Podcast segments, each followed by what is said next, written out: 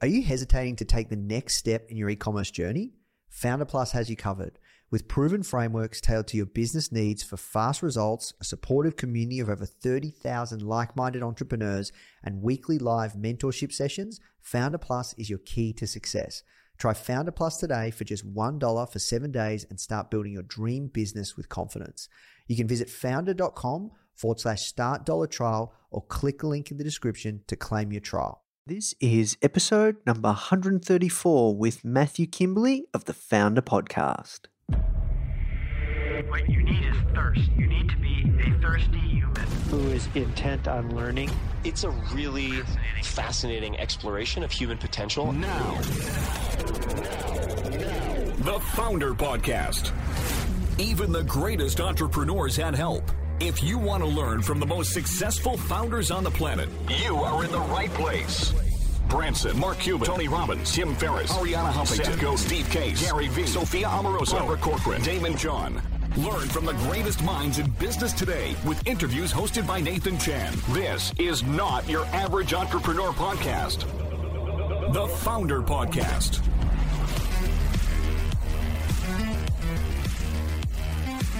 Hey guys, thank you so much for tuning in. Before we start today's episode, I just want to let you know that our goal at Foundr is to help entrepreneurs succeed however we can by giving away high quality content in the form of interviews, blog posts, podcasts, YouTube videos, you name it. We put out so much content to help you. And another interesting project that we're working on right now is partnering with world class founders like Daymond John, Alexa Von Tobel, Gretta Van Riel, and so many more to teach crucial skills like negotiation, finance, e commerce, and so much more. So, if you'd like to get access to these free trainings with founders like this, which is 100% free, just go to foundr.com forward slash free. Okay, so now let's talk about today's episode. Hey guys, welcome to the Foundr Podcast. My name is Nathan Chan. I am your host and the CEO of Foundr Magazine. And for all of you guys that are listening for the first time, I just want to say thank you so much for taking the time to listen to this podcast. Uh, we interview some of the greatest and most successful entrepreneurs and founders in the world. And I do whatever I can to unpack and pick their brain and just extract a ton of gold and knowledge and experience that they can share with us so you can learn what it takes to build and grow a successful business. And today's guest, his name is Matthew Kimberley. Super talented guy, very, very funny Englishman. I was uh, I spoke with him um, and met him at uh, a conference last year, and uh, we really hit it off. Uh, we had some, you could say, interesting conversations over beers, and uh, it turned out that uh, he used to run a really successful recruitment agency, and now he's gone off and uh, done his own thing and, and doing bits and pieces. But what I really want to talk to him about is sales. now, if you check out episode number 92 with Ben Shahib. That's um, you know, another amazing episode where we talk about sales. And uh, that was such a well received episode that I had to get another sales expert on here. And same with Gary Tramer from episode number 86. Uh, so, you know, sales is everything. You know, sales is you know the lifeblood of your business. And uh, if you if you can't sell you know your product or your service you're in a bit of trouble. And you know that's why I asked Matthew to come on because he's got an interesting framework. It's it's really really solid as well. And and we're, we're pretty big you know on um, understanding sales processes and things like that here at Foundr because I think it's really really important. If, you know sales is one of the greatest skills that you can learn that you can take with you wherever you go. And if you've got an amazing product or service you're doing that person, remember, you're doing that person a disservice if you don't let them know about it. And uh, yeah, so Matthew goes through his background. You know, it's really interesting. He was he had a really successful business and he gave it up because it just wasn't him. And now he's gone off and done all these other things. So it's really interesting. And uh, we talk everything sales. Gives you a great process and framework for you guys to follow, which I think you'll love. Uh, so before we jump into the, today's episode, I just wanted to let you know we are working on many uh, different courses and products at Foundr, and uh, one in particular that I know you guys might be interested in is it's a how to start an e commerce based business course, how to start from scratch. It's called Start and Scale. Uh, we actually found from our audience that uh, 30% of you guys, you know, have hundreds of thousands of people that follow the brand on our email email list in on our newsletter 30% of you guys haven't even started a business yet. So we want to help solve that problem. So we've found someone that's an absolute superstar. I won't reveal who that is yet, but this person has built and launched multiple uh, you know, many different uh, multiple seven figure e commerce businesses and brands, and uh, you're in for an absolute treat. So, if you'd like to know more about this course and you know you, you're interested in entrepreneurship, you haven't started, or you might be saying, I want to start a business, don't know where to start, or you, you, you're, you're, not, it's not, you're not feeling it with your e commerce business or your online store just uh, sign up at foundrmag, F O U N D R M A G dot com forward slash e commerce. E C O M M E R C E. So foundrmag.com forward slash e commerce, and you'll be uh, notified when this course goes live, and you can jump in and, and get it an early bird uh, special price, super discounted just for you guys. All right, guys, um, now let's jump into the show. The first thing I ask everyone that comes on is, how'd you get your job?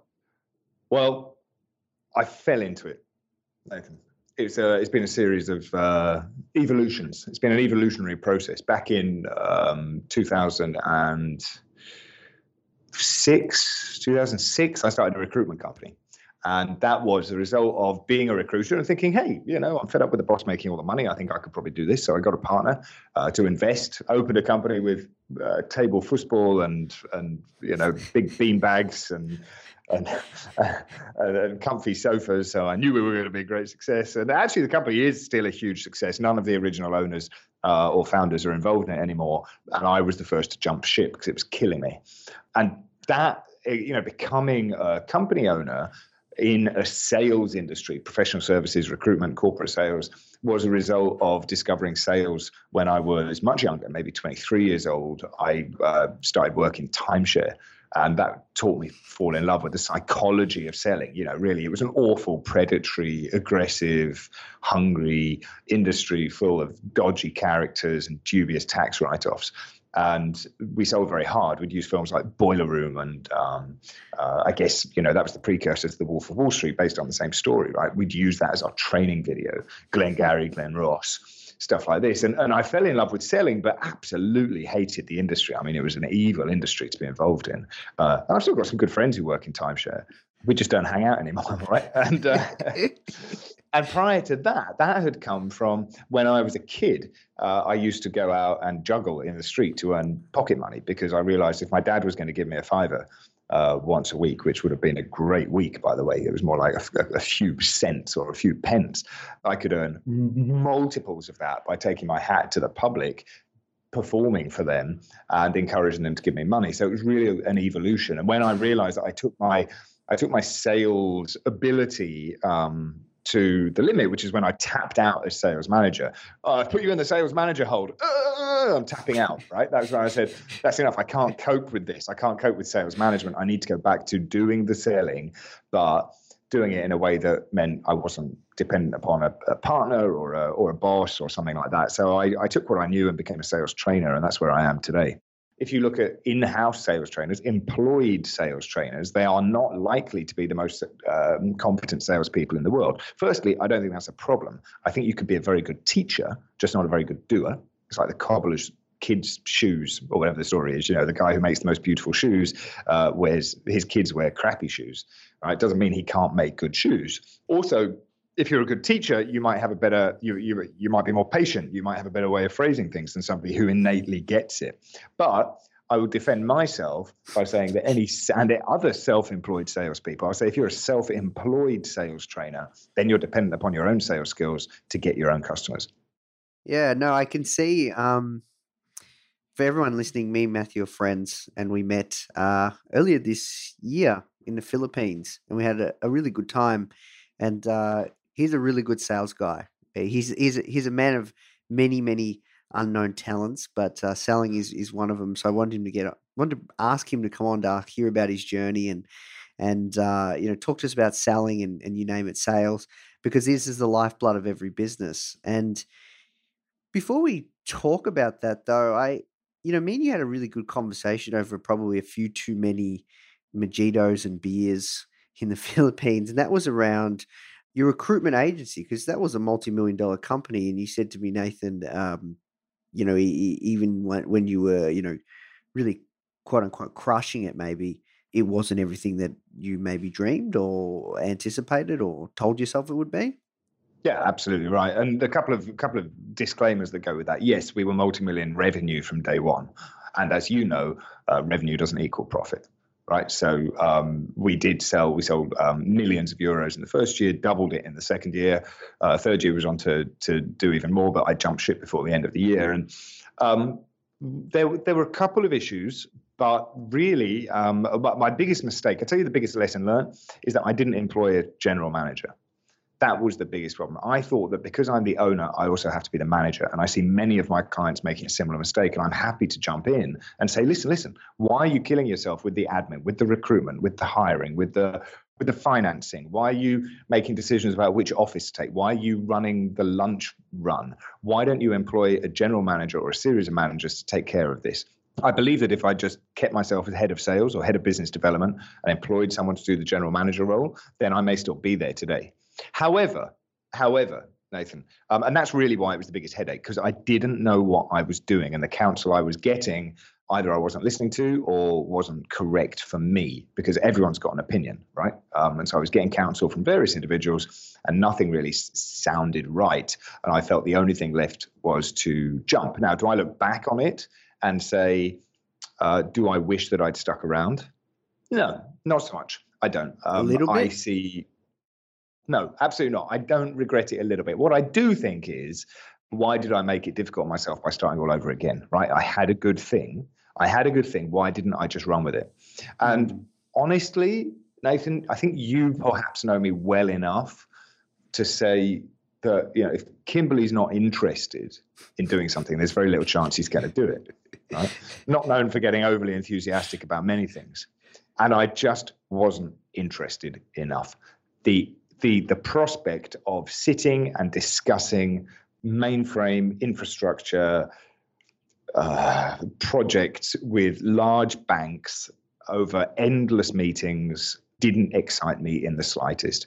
And the the the prospect of being responsible this was a big one for me managing and being responsible for other people. You know what i hated more than anything ever in the world? And it still makes me cringe when i think about it now and that's firing underperforming people or firing anybody. Mm. Firing people sucks. Anybody who says that firing people doesn't suck is a liar or a psychopath.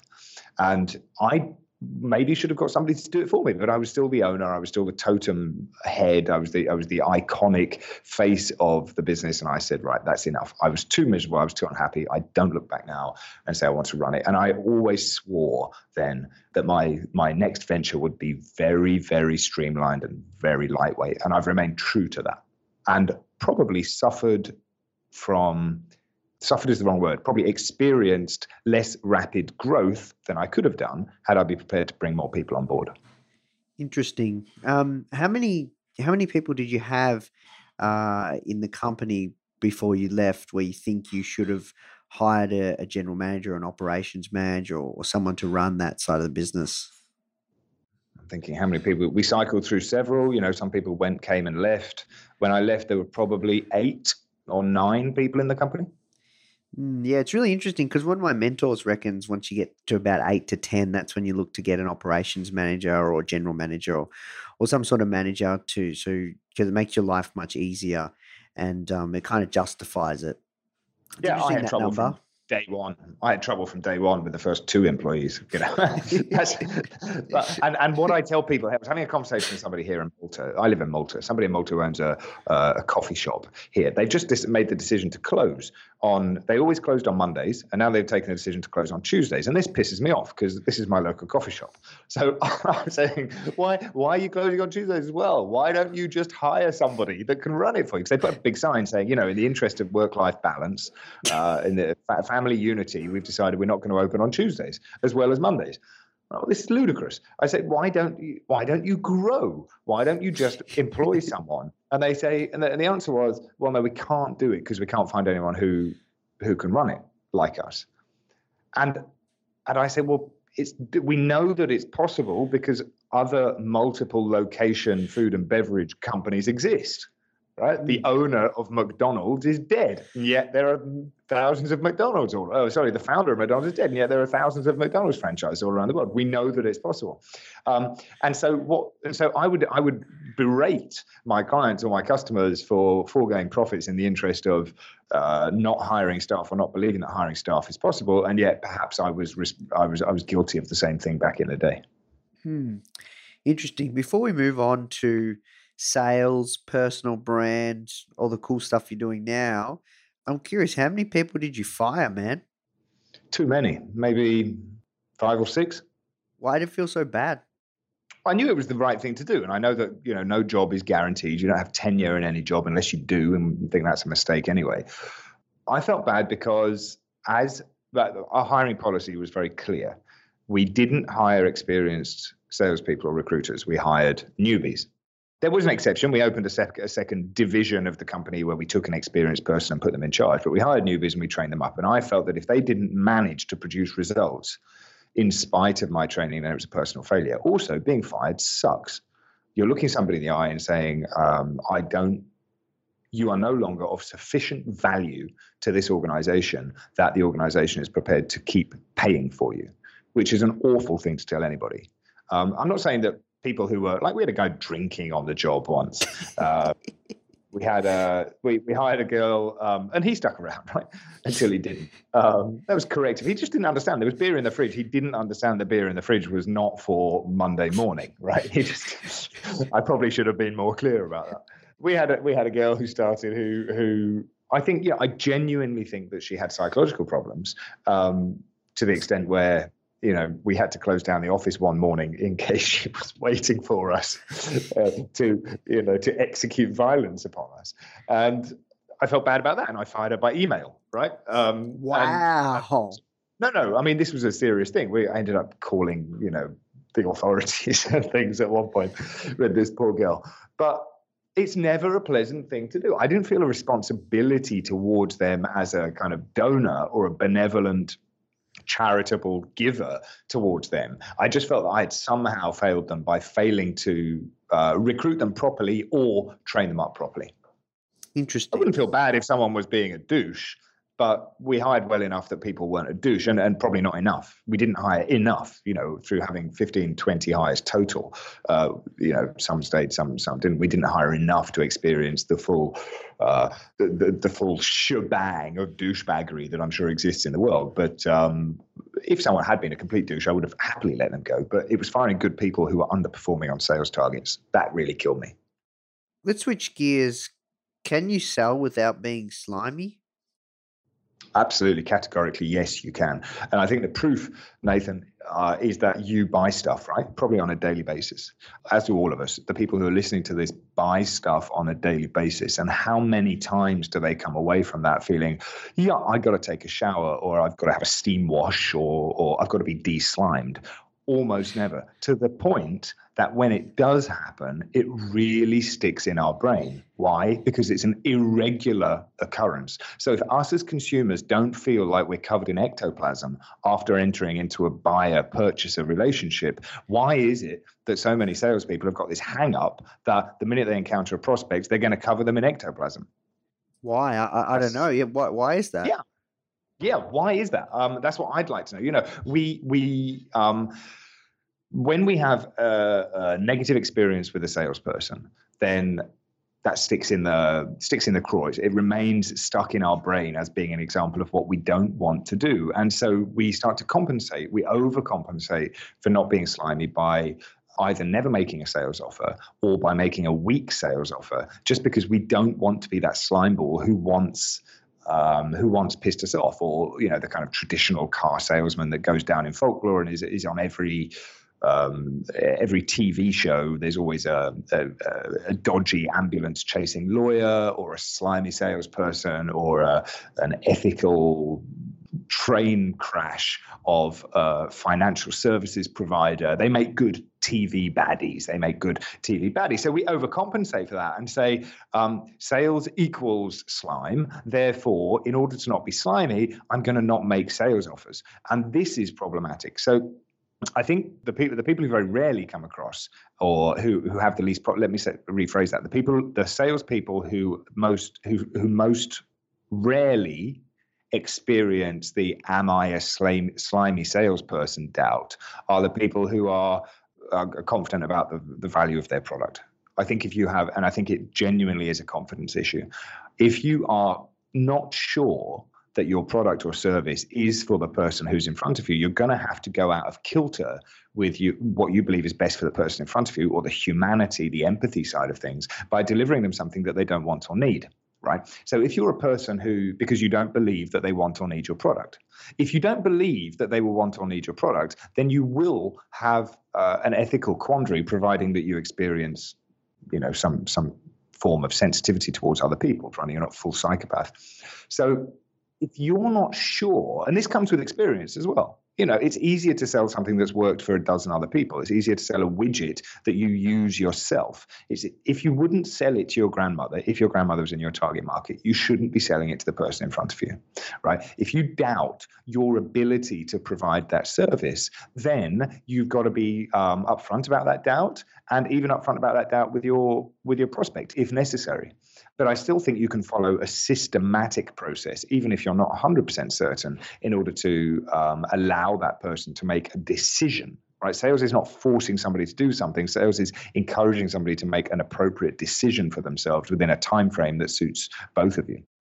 Interesting. So, when it comes to selling, professional persuasion, where's the first place people can start? You know, you, you talk about a system what what what does your sales process look like? Can you take us through it? Absolutely right. Yeah. So, in in order to sell, you can either leave it up to the prospect. So you can say, right here, I'm going to stick up a sign that says, you can buy my widget here. And if people are interested in a widget, they'll find out about it. And some marketing, you can say, look, widgets for sale. And people can come and have a look at your widget. And you stand there with an order book, and those who are ready to buy, buy right? Or you can make it more likely that they buy, more likely that they have all the information they need by following a system for selling. And many large organizations have these systems in place. They're called pipelines. They're called um, you know, sales processes. They're called funnels. They're called uh, launches, right? Where you make sure that you hit all the likely buttons that people have the information that they need in order to, and to build up some excitement and, and to give them an incentive to do it now instead of later, which is better for everybody if you believe that they should have it now rather than later. So, or you can leave it up to chance. And too many people, particularly the solo operators that I tend to work with, leave it up to chance. So instead of leaving it up to chance, you can lead them through the the stages of the pipeline, the, the the steps of the funnel, the process. And what I've done over the last 15 years or so since I've been studying this stuff is take all of the individual elements and piece them together in some kind of order which makes sense to me. And that is my professional persuasion program. It begins with the qualification phase. So, who is the person you're talking to, um, and who are you? They, you qualify themselves, and then you qualify yourself as the vendor of choice. Then you enter the clarification phase. The clarification phase is when you actually let them know what they're getting, um, what it is, how it works, what the knobs are for, how to turn it on, um, whether or not it's for them, if other people are using it, if it's appropriate, um, you know, stuff like that. Then you then you once they know what they're getting then you can start to quantify that with prices and sales conditions. So you say now you've seen what you're going to get um, let's quantify what that means for you in monetary terms today. Um, and then you close right? Um, and those are the four big big picture steps. So the qualification stage is absolutely critical and, and i don't need to talk to you or your audience i believe about the importance of a niche the importance of a target market the importance of of making sure that the person in front of you has the financial means or access to the financial means in order to become a customer. You, I don't need to tell your audience, Nathan, that if you want to sell hot dogs, um, don't sell them to people who are walking out of a restaurant. Right? It's, it's, kind of the basis of qualification. Is this person, um, is this, does this person have the emotional drive? Do they have the financial capability? Do they have the situational need? You know, do they need it today? Um, and then the, the last part, which is often neglected, but which I learned from my mentor, Michael Port, is do they belong in my world? You know, do I want them? Maybe if you're selling a widget, it doesn't matter. But if you're selling a service, do you want to work with this person? Do they pass your red velvet rope policy? Or do they fail the douchebag test? So that's important as well. There's got to be a good a, a good deal of of qualification. The more you work on qualification up front, the less, and this is after your marketing has done its job of bringing people to your front door, right? Um, then you qualify these people. Are you allowed in? Do you belong here? Is it appropriate for you? If you do that hard work and really hard, um, another one of my mentors, Taki Moore, has a, has a process called application selling. It's like if people want to work with you, they have to fill in an application. That's great qualification right? Because they're filling in the application themselves. You're not saying, come on, come on, come on, come on, come in, come in, come in. That makes you a needy salesperson. That's unattractive. That that shifts the balance of power to the buyer, where they're dangling the, the carrot and you, the salesperson, are trying to drag it. Grab it. It should be exactly the opposite way around. It's like, I've got something for you, and if you're lucky, you can have it. Oh, and not just lucky, but you've got to qualify when you go to the doctor, the doctor doesn't say, "Choose me, choose me, choose me." He's like, you know, you have a you have a verruca on your foot, but I'm the, definitely the person to do it. Let me show you all the verrucas that I've cured in the past. No, he just goes, "Of course, I've got the answer, and if you give me enough money, I'll help you." You know, that's the way I think that that we should be approaching things. That's that's the mindset shift. Instead of putting a prospect on a pedestal and kissing their feet, you say, "I am the prize, and if you qualify, you can get a piece of me." Right, that's difficult for a lot of people, and that that's why that's why people fear being slimy. I think because they don't see themselves as the prize. And when it comes to qualification, do you think um, someone buying like what are your thoughts on the ascension model? You know, having um, a series of products like you know throughout the sales process or in the funnel, having some sort of ev- level entry product or service or or something to qualify them. So you know have to pay a, nominal fee to be somewhere or you know have to pay a nominal fee to to fill out the application or a deposit or what are your thoughts on those kinds of things in terms of qualification yeah, I think it's absolutely critical. And you'll know, Nathan, as I know, and any other person who's sold more than one thing in their past, that your best customers are your existing customers. Anybody who is a happy customer who has already spent money with you and has got what they wanted will be more inclined to spend money with you again because the element of risk has almost been annihilated. There is no risk if you're going back in. Well, there's always some some element of risk, but it's much less. You know, I've just launched um, a, a coaching program Nathan and I have asked everybody who's come through, I've said, why did you join? And a lot of them have said, well, because it's you and you never fail to deliver. And that's fine, right? I didn't even know, like somebody, one person said, I didn't even know what it was, but, um, you know, you've never let me down in the past. So let's see what you've got. I generally need it, right? That's the great. So that's, yeah. So the ascension model, can you, can, yeah, people commit. Commitment creates commitment. Commitment creates commitment. And, and people commit different things, right? You can commit money, but you can also commit time or energy or attention to something as well. Like one of the famous um, ah, qualification tests. I'm trying to think of the name of the the guy who told me about it. I can't now. It's like a, all these kids are sitting an exam, right? Yeah. To pass the exam, you need to get 100%. And the first instruction is read through read through the entire paper um, before you answer any questions, right? And and then the first one is point number one: take out a pencil and write X at the top of the, this paper. Good. Point number two, um, stand up and shout, Hi, I am here. And, you know, people around the class are doing that. So step number three, um, do five push-ups. And these people, say, yeah, this is easy. I'm easily going to get 100%. And then you get down to like question number 20, and it says, thank you for reading to the end of the paper. Do not do any of these questions hand in a blank paper. Right? so so that's a great qualifier. That's a great qualifier. It's like you see, um, uh, do you see what you see why that's a qualification? You're getting people to, you know, if you don't do what's expected of you in question number one, the chances are you're not going to pass the test. It's the same with interview applications. You, we see this a lot when you're hiring a VA. I've seen a lot of recommendation would be, you know, please please follow the application rules to a letter to a T. So I'm looking for somebody who's going to create, let's say, I don't know, curate my Instagram feed. I'm looking for somebody who's going to run my Instagram feed. If you think this is you, please submit an application of no more than 100 words and tell me what your favorite color is. Right? And the minute you receive an application which is of 5,000 words and they don't mention their favorite color, you know that this person doesn't qualify to work on your team.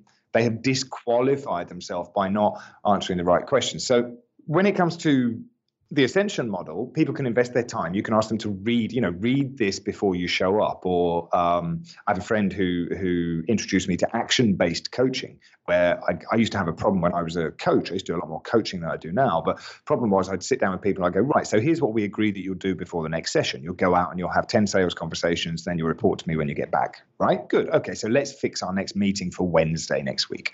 And they'd come back Wednesday next week, and I'd say, so how many of those sales conversations did you have? And they'd say, well, you know, I didn't have any because the cat was sick or, you know, I had an existential crisis or something like that.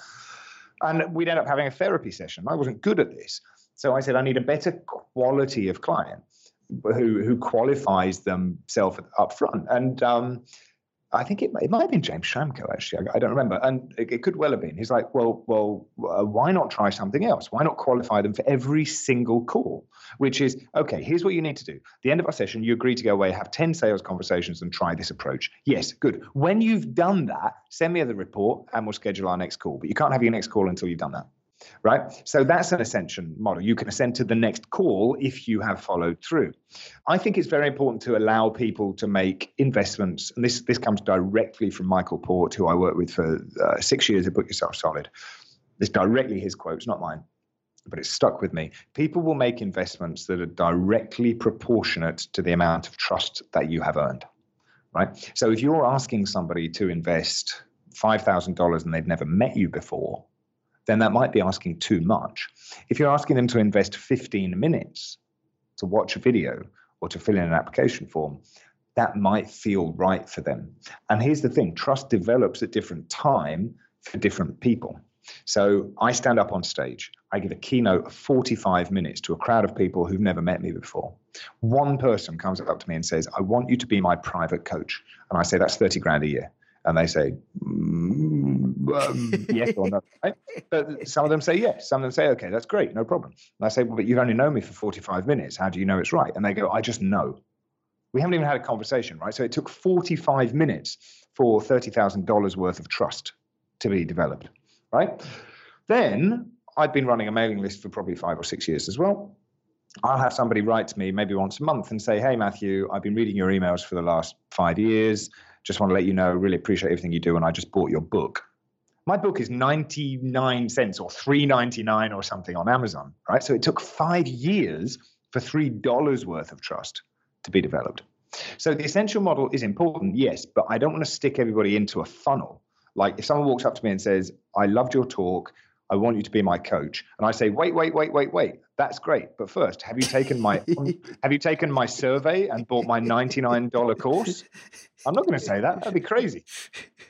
So yeah, I think the ascension model is important, but I think we should consider it to be a you can enter at any point, right? It's a carousel, it's a sales cycle, like Michael Port says, rather than a um, you must ascend from one dollar. If you're ready to jump to the thirty thousand dollar off of, off the bat, then you should do that. Gotcha.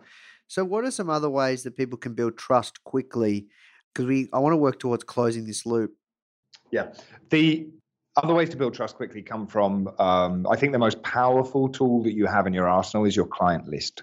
Whether you're working in corporate or whether you're working in um, B2C, whatever that might be, I think the element of, you'll be familiar with social proof from Cialdini, the social proof that comes with your list of existing clients cannot be sniffed at let's say you're working in corporate, right? And you walk into a meeting uh, with a, a, purchasing officer, a procurement officer of a large corporate, organization. And the only question they're asking themselves, and they will probably ask you out front, up early, because they're not they don't want their time to be wasted, is why should we why should we even think about working with you? So give me a pitch. Why why should we choose your firm? The most common response is to list all the features and benefits of your organization. It's like, you know, we have a database of 400,000 active professionals who are currently re- looking for, we have been in existence since 2001 and and we have served xyz i think a much stronger response is to just dangle that social proof well i don't know why your bank should work with us but let me show you that bank a bank c acme bank bank of america bank of new york bank of ethiopia and 400 other um, world leading banks in the world currently choose us i guess you just I, I just presume that you'd be interested in finding out more right or why should I run your why should I run your Facebook ads? Why should I let you run my Facebook ads account? Well, you shouldn't. But let me show you a list of names of 90 of our existing customers. If it's all right for them, it will probably work out for you. Would you agree? Well, yeah, now that you mention it like that. So I think if you can dangle your client list through case studies, testimonials, and also just names, that can work well. You know, that that really works like like you wouldn't believe done right. You don't want to be that hungry, and needy salesperson. I've said it before. If you can walk into a meeting confident that you have a solution that will benefit them and you just show them, you show them why it will benefit them, then that can build trust a lot quicker. What you say about yourself only goes so far. What other people say about you, and that includes your client list, says a lot more. Now, what if you don't have any existing clients? Well, then you need to start to get some clients, right? it's always more difficult at the beginning.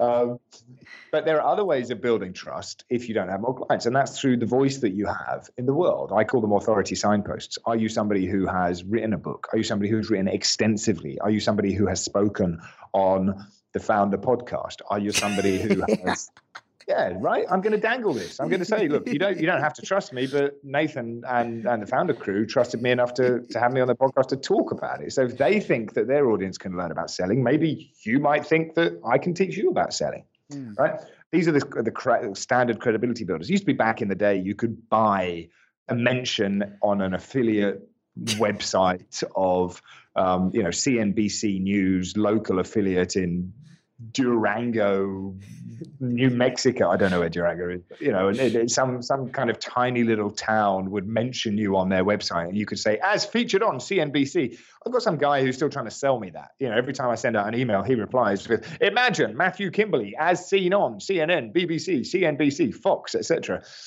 And he always spells my name wrong, so I'm never gonna never gonna never gonna go for it. But um, this is the kind of thing you know if if if you can be considered to be a talking head if you can get a newspaper column if you can exhibit the fact that other people are, are, are vouching for you then that eliminates a lot of the you should trust me you should trust me. You know if someone has to tell you that they should trust you ask yourself why. What about if you come into that already knowing that this is a trustworthy kind of person? How do you demonstrate your credibility um, how do you demonstrate your experience through other people saying things about you? That's much more powerful than you listing off your own uh, own re- uh, your own reasons to be considered trustworthy. Okay, so we talk about trust building and rapport. What about the pitch? How, how, that that's the hardest part, right? For no, that's the easiest part. Yeah, but it's actually the easiest part when the rest has been done properly, right? So it is the hardest part. The pitch is the hardest part if you walk in with no rapport if you walk in with no connection, if you walk in with no authority signposts, no credibility. It's the hard part if you're not exerting control over the sales process, right? So if you walk into a meeting and you allow the client or the prospect to bully you into doing everything their way, then it is more difficult. But if you have set the tone, and I think you know what I didn't mention earlier is control. The the, the four stages of the qualification um, uh, section of of of the sales process are qualification, connection, control, and credibility. And control is critical. You know, you it's it's so tiresome to dance to the prospect's tune. The prospect who tells you, "I just need to see like three or four different things, and then I'll give you a call when I'm ready." You say, no, no, no, no, no. That's not the way that we work here. We work this way. If you go to the bank because you want and need a mortgage, you don't tell them, yeah, so just throw me some figures and uh, I'll decide whether or not. no. They tell you, you've got to fill in this form.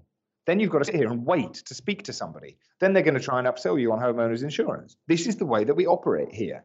You know, you don't get to tell your uh, vendor how you want to do things.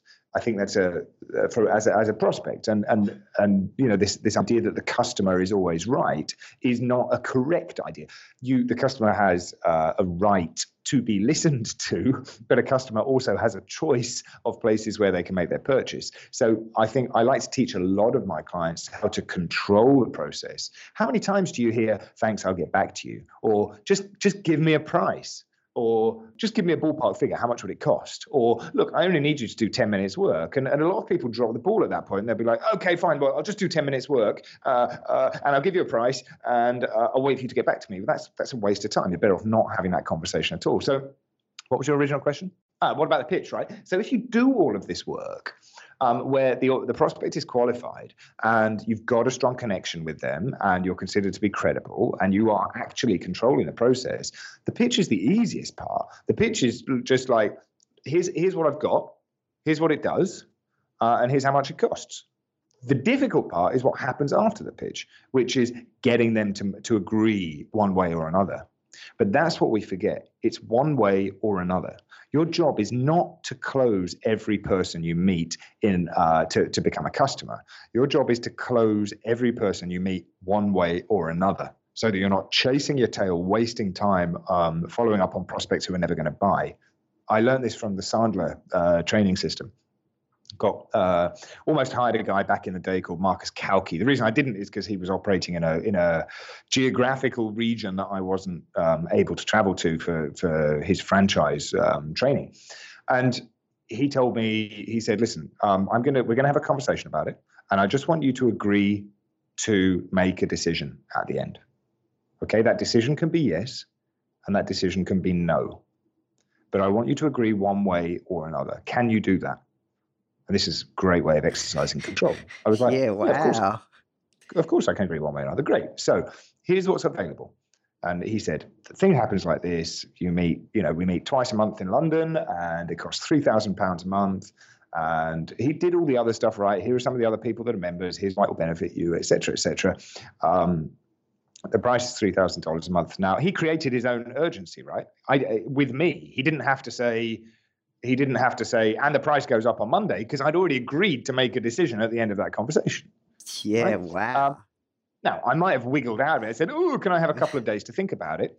And here's what here's what happened at a previous step. He goes, "Right, I need you to complete this application form." So he's starting to get me to commit early on. Right, I'm completing an application form. I'm doing a personality test. So this is uh, before uh, you spoke. Test. Before he said, "I need this to was, make a decision." Yeah, yeah, yeah. So this was before we spoke, and it was before it was initial. It was before the initial offer. Right. It was yeah. like, sure. Um, in order, this is the qualification phase. Right. In order to have a chat with me about whether or not we can work together, uh, I need you to fill in this personality test uh, and this application form. So I did that. And of course, the application form was designed to heighten my fear and to elucidate to me all of the problems that I had in my business that I thought he might be able to help me with. Uh, and the personality test was just that. It was like a disc profile test or something. Um, so he could actually come back to me and, and be more relevant when we connected and forge a stronger connection. But here's what he said. He said, I need you to complete it by Monday. Uh, can you do that? And I said, yeah, probably. He said, well, you said probably, so it sounds like it might be difficult. When would be a good time uh, for you to complete this application? I said, well, if we say by Friday next week, that would be perfect. He said, okay, we got a deal. Uh, and for you to ho- uphold your end of the deal, if you haven't completed it by Friday, we can't work together. Is that okay? I said, yep. so he doesn't have to do anything, right? He's not chasing anything. He has just yeah, made wow. it crystal it's my qualification. You said you'll do it by Friday. I need a man of his word who, if we're going to work together, so if you haven't done it by Friday, it's off.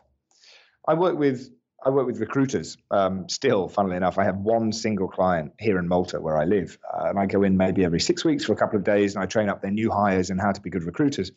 And one of the biggest sticking points for them is how to get feedback from a proposal. Right, so they send a proposal, which is a person, um, they send a resume through. So you were looking for a programmer. Here's a programmer. He's available. And then they hear crickets. They hear nothing. They're waiting for the decision maker to give them a yes or a no, but they hear crickets. So I've taught them that th- this version of the uh, preemptive close or agreement to the next step is is what they should be doing, and it's working really well. So say I'm going to send you a copy of the CV, and I'll give you a call back in 20 minutes to see what you think. At which point, people either say okay or they go, whoa, whoa, whoa, I'm going to need a lot longer than 20 minutes because I'm in a meeting. At which point, you give them the ball and you say, great, when can I call you for feedback? And they'll say, oh, well, how about tomorrow morning? Good. You can then relax. You have no more pressure on you as a salesperson. You know exactly what their next step is.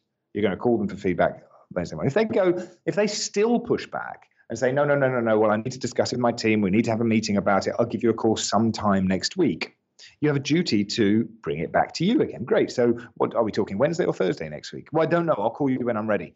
I tell you what, I will call you on Friday next week if I haven't heard from you, and you can give me a yes or a no at that stage. Does that sound okay? And nobody says no to that. They just say yes, of course. So what does the salesperson then do? Relaxes, doesn't chase feedback because he knows that at the very latest he's going to get feedback on Friday. Sales manager says, "What's happening with this deal?" He says, "We'll know one way or another on Friday." Uh, and if we don't hear on Friday, you send an email saying, "I guess you're not interested at the moment. It's okay. Uh, I'm here if you need me." So when you make the pitch, Nathan, making the pitch is very straightforward. Here's the offer. Here's how much it costs, um, and then you get them to say, "So." Is that going to be a or a no today? And if they say they want to think about it, you use exactly that proposal. Uh, unless you preempted it by saying you can't think about it, you have to make a decision, like Marcus did with me. But you say, great, I tell you what, how long do you need to think about it? And they say, well, uh, a couple of days. You say, fantastic. Here's what I'm going to do. I'll make this offer valid for two more days' time, and I will call you on Wednesday unless I hear from you before. Is that all right? Do you need anything else to help you make the decision? Wow. That's all I got. That's crazy, man. So, finishing off, when it comes to the pitch, if the person's qualified, you've built rapport, you've built trust, you believe in what you're selling, do you try and make it a no brainer? Yes, no, yes, yeah, of course. And then you just ask for the sale. Listen, there are systems for, for everything, Nathan. There are systems for administration, there are systems for recruitment, there are systems for finance, there are systems for tax, there are systems for allowing uh, employees access to the building. I just think if we have a system for selling, the 15 steps of professional persuasion, for example, then we eliminate a lot of the headaches, right? What do I have to do next? What must happen next? And these fit into the regular pipeline dashboards that people have, you know, which is typically identify opportunity, initial contact, chat, chat, chat, chat, chat, proposal, close. Right? These all fit into that. Whether you're selling a nuclear reactor to a South American country, these 15 steps are going to apply. You've got to qualify the prospect, you've got to build rapport, um, you've got to present them a solution, you've got to give it a time frame, you've got to close at some point. Or whether you're writing a sales page or delivering a sale, uh, delivering a webinar, um, which might take place over 60 minutes or might be read in in five minutes, the same system has to apply because it helps move towards the close. I think creativity in sales can be a very dangerous thing. In my experience of seeing hundreds of employed salespeople, you know, being smart doesn't always help in sales because you start to second guess. You start to think you can read minds. Oh, this guy's great. He's definitely going to buy. Oh, he didn't. Why not? You didn't demonstrate social proof, or you didn't preempt his objections, or he doesn't have any money. Why didn't you qualify better? Because he said he was. Yeah, it doesn't matter what he said. When you follow the system, you will find that you close far more consistently than if you try to improvise every time. Love it. Awesome. Well, um, look, dude, you've you've shared so much knowledge, so much gold. We can see you definitely know how to sell well. Uh, where's the best place people can find you if they want to find out more? Sure. If you go to matthewkimberley.com and you spell that with two T's, uh, Matthew with two T's. Kimberley is L E Y at the end. MatthewKimberley.com. And um, what you need to do when you get there is just put your email address into one of the boxes that says, "Hey, give me your email address," because all of my best stuff is by email. I mean, all of my best stuff is by email. I rarely blog. Um, I don't have a podcast or a video cast, but I do write killer emails on a regular basis. Um, and they're pretty interactive as well. So, you know, if you reply to me, I'll typically reply to you and we could become like pen pals and, and, and maybe have a drink together one day. Love it, man. ABC, always be closing. awesome. Well, look, uh, thank you so much for your time, Matthew. Before we finish up, was there one question or any questions that you wanted me to ask you that I didn't ask you? You know, Nathan, not today. Um, I have nothing but respect for your broad reaching intellectual uh, interests, and I never know which way our conversations are going to go. And I've been thoroughly satisfied with the experience that you've given me this morning. Thank you so much. Hey guys, I hope you enjoyed this interview. As you might already know, our mission at Foundr is to help tens of millions of people every single week with our content, either start or grow their business, which is exactly why we're partnering with world class founders such as Daymond John, Alexa Von Tobel, Gretta Van Riel, and so many more to teach crucial skills such as negotiation, finance, e commerce, and so much more So, if you'd like to get access to these free exclusive trainings, please go to foundr.com forward slash free. These are 100%. We go super in depth on teaching a particular topic, and I know that you're going to love them if you enjoy this podcast. So just go to foundr.com forward slash free. All right, guys, I'll see you in the next episode.